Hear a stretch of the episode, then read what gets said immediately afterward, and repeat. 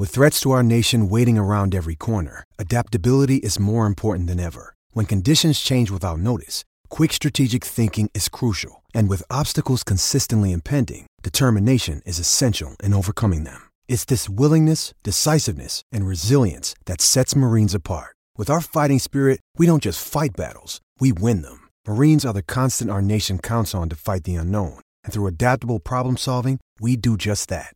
Learn more at marines.com. You're listening to HuskerOnline.com, your authority on Nebraska athletics. And we're back here on the Husker Online Show. Sean Callahan, Nate Clouse, Robin Washut as fall camp underway for Nebraska. Guys, I wanted to take this time now just let's give some big picture fall take thoughts. And I wanted to start the discussion. We're going to go offense and defense here out of the gates. I want to find out what players, one player each of us that we're looking forward to seeing, and then one under the radar player on each side of the ball. And I'm going to take a real easy one on offense for my guy that I really want to see. I'm going to say Dedrick Mills um, because of his value and what he means to this season, the rushing game, the pending questions with Maurice Washington. Um, you know, I, I just think he is a no brainer, a guy that everybody wants to see. Everybody's anxious. I think there's probably a lot of opposing coaches out there in the country scouting Nebraska that really want to know what Mills is going to give them because – I think he's as key of a part of the offense for Nebraska going into this season. Robin, who's your guy you're looking forward to seeing? Yeah, I think Mills is the key number one. Uh, and uh, in that same vein, uh, Rahmir Johnson um, and obviously uh, Ronald Thompkins. Now, Ronald Thompkins, it sounds like, is maybe not going to be on the one. We don't know that yet for sure, but of the injury, injury situation. Okay. Well, so so then uh, definitely Rahmir. Uh, I mean, just because they need other guys. I mean, that that goes without saying. But uh, for me, it's got to be Kanawai I mean, I, there's been, been enough talk about him uh, that I really think he's going to play a key role in that receiving corps. Uh, he might not be the flashiest guy out there, but I think when all said and done, his production is going to speak for itself, and he could end up being one of the more uh, underrated additions this offseason out of that 2019 class. Well, yeah, I'm going to go with somebody who's a newcomer, but I don't think he's under the radar by any means. Uh, Wan'Dale Robinson. I knew it. I knew that that was your guy. Just and he and because he is the flashy guy.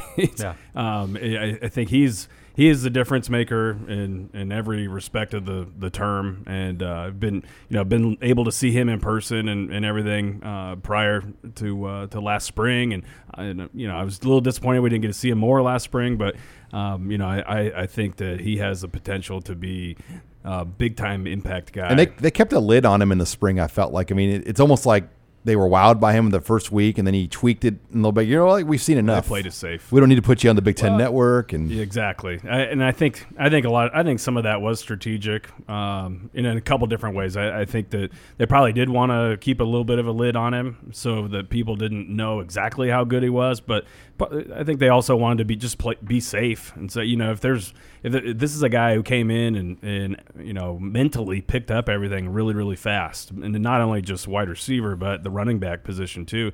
Um, and and I think that since he was so far ahead of the game mentally, they wanted to just go ahead and make sure and, and take care of him physically too. All right, under the radar offensive player to watch, I'm going to throw one out there: Ethan Piper on the offensive line, and uh, they moved him, uh, at least I don't say they moved him, but they, are starting him on the offensive line. I think there was thought that he could be a nose on defense, uh, but he will be on the offensive line along with Brant Banks. And the reason I like Piper is I know He's as strong as any freshman they've brought in. He's had a really good summer.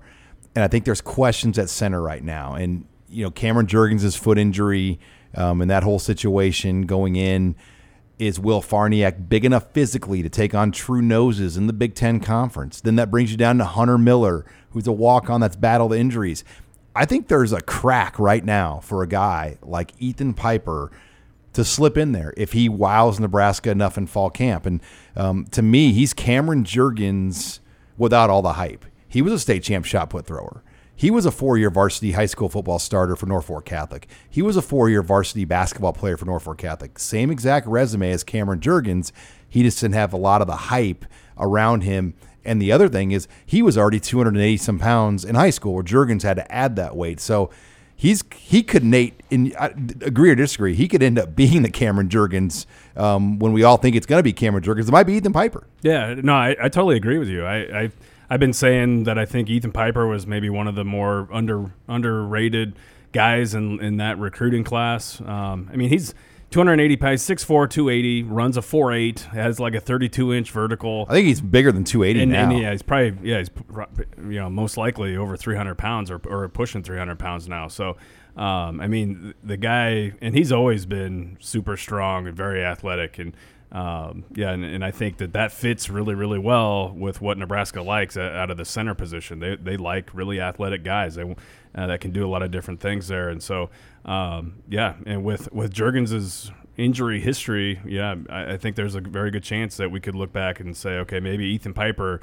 was what Jurgens, uh, what we thought Jurgens was going to be. All right, Robin, who's your guy under the radar? I'm going to stay on the offensive line, and I'll admit this isn't exactly the definition of under the radar when you're a four star top 150 player, but I think the potential impact Bryce Benhart could have on this offensive line, if he is as good as advertised, could shake this whole thing up. I mean, if he comes in and emerges as a dude from day one, you know, you talk about all these issues on the interior offensive line. Well, you have a guy in Matt Farniok who could potentially move inside to guard and provide, you know, some veteran presence when you talk about getting your five best players in the offensive line. Uh, I mean, I think he is as big of an X factor to shake things up uh, with some of these position battles over the course of fall camp as, as maybe anyone. And so, uh, again, I don't know if he necessarily fits the the dark horse uh, title, but I think that his potential impact uh, right away this fall could be as big as anyone on that line. Nate, yep, I, I like that one, Robin. Uh, I liked it a lot. a lot like what he if said. You can see how animated Nate was when I was giving that answer. Apparently, well, we basically took the two best guys. well, yeah. So, I, I'm going to stick along the offensive line too. I'm going to go Trent Hixson, the the walk on that kind of emerged, um, you know, towards the end of last season a little bit, but most most notably during the spring, and um, you know, and I'm really excited to see, you know, just how much he's he's maybe solidified a starting role potentially up front there, and and uh, you know, I've been hearing nothing but great things about him, and and so, and I think if you've got a guy uh, like Hixson, who who can lock in one of those spots there on the interior because it's weird. I mean, Nebraska's gone from being really really thin at offensive tackle to now having uh, better depth there, and now you you kind of look at the offensive line and say, okay, well maybe now they're a little thin at center and guard, and and I think if Hixson is a walk on that can establish himself as a starter there at that guard position, um, you know, I think that's a big deal for that line. All right, moving on to the defense guy you're looking forward to seeing, I'm going to take one in Caleb Tannor because he came in with so much hype, but just wasn't physically ready, battled some injuries. Caleb Tannor is my defensive guy, Robin. I want to. I'm looking forward to see, especially after Jovan Dewitt's comments on the Husker Sports Network, that he said I would be very disappointed if Caleb Tannor didn't have a very big August. Well, yeah, they wanted him to have a big August or and season last year when they threw him in the mix and gave him every opportunity, but uh, for whatever reason, it just never clicked. And so, yeah, I think that's definitely a, a guy that's at the top of that list. And I'll stay in that position group for my pick and go Tyrin Ferguson. Uh, keep in mind, he was their starting outside linebacker to begin last season, and he had 10 tackles against Colorado in his very first start as a Husker. And then he gets hurt, and things get derailed. Kind of the story of his career, unfortunately. But now he's healthy, he's working as the number one, and he is going to be the guy that I think uh, could you know, alleviate a lot of these concerns we have about the linebacker position uh, and be an impact player for them. And so I think if he can stay healthy, he's got a chance to do something special this year as a senior. I'm going to stick at outside linebacker as well and go JoJo Domann.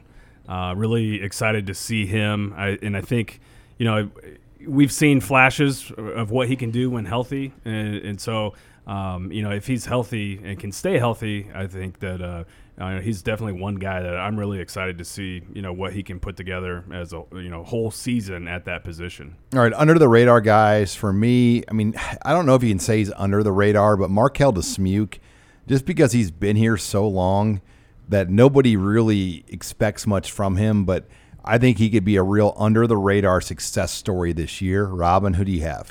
Uh, I'm going to go Quinton Newsome, and I do that mostly because of hearing reports from you guys talking to coaches, uh, you know, over the course of the summer about how excited they are for him. Uh, I mean, he's I think a guy that gets a little lost in the shuffle when talking about all the newcomers uh, joining the mix uh, in the defensive backfield.